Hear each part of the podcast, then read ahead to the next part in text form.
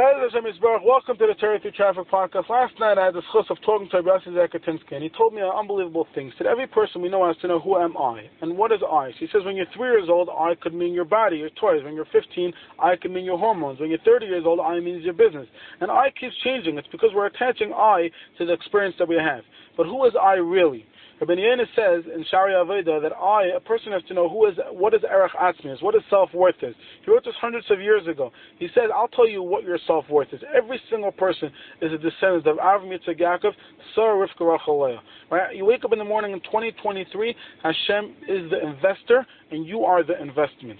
Right? Imagine Moshe Rechem came over to you and said, I want to invest in you. I'm going to buy a house, cost a billion dollars, a building, whatever it is, and you give a thousand dollars. You invest, no problem, because you know who the investor is. Right? We have to know who invests, who's the investor, and then we can know what's the investment. Should I tell you what's inside of you? I'll tell you.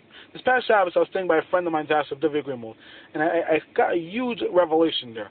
I was outside the house, I was staying in the attic, and I see the attic. From the outside, everybody knows the attic looks very small. When you go inside, you see how big it is. And I got me thinking, outside, we know all our chesronis, we see ourselves, we see such smallity in every person.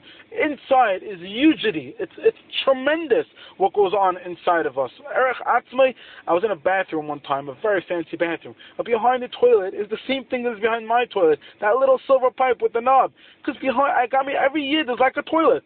And behind you is an neshama. No matter what you look like on the outside, your erech atzmai is an neshama. It's an investment of thousands of years of persecution, and Hashem's waiting for you to show the world how powerful and awesome you are. Have a great day. It's Chus Ben Miriam.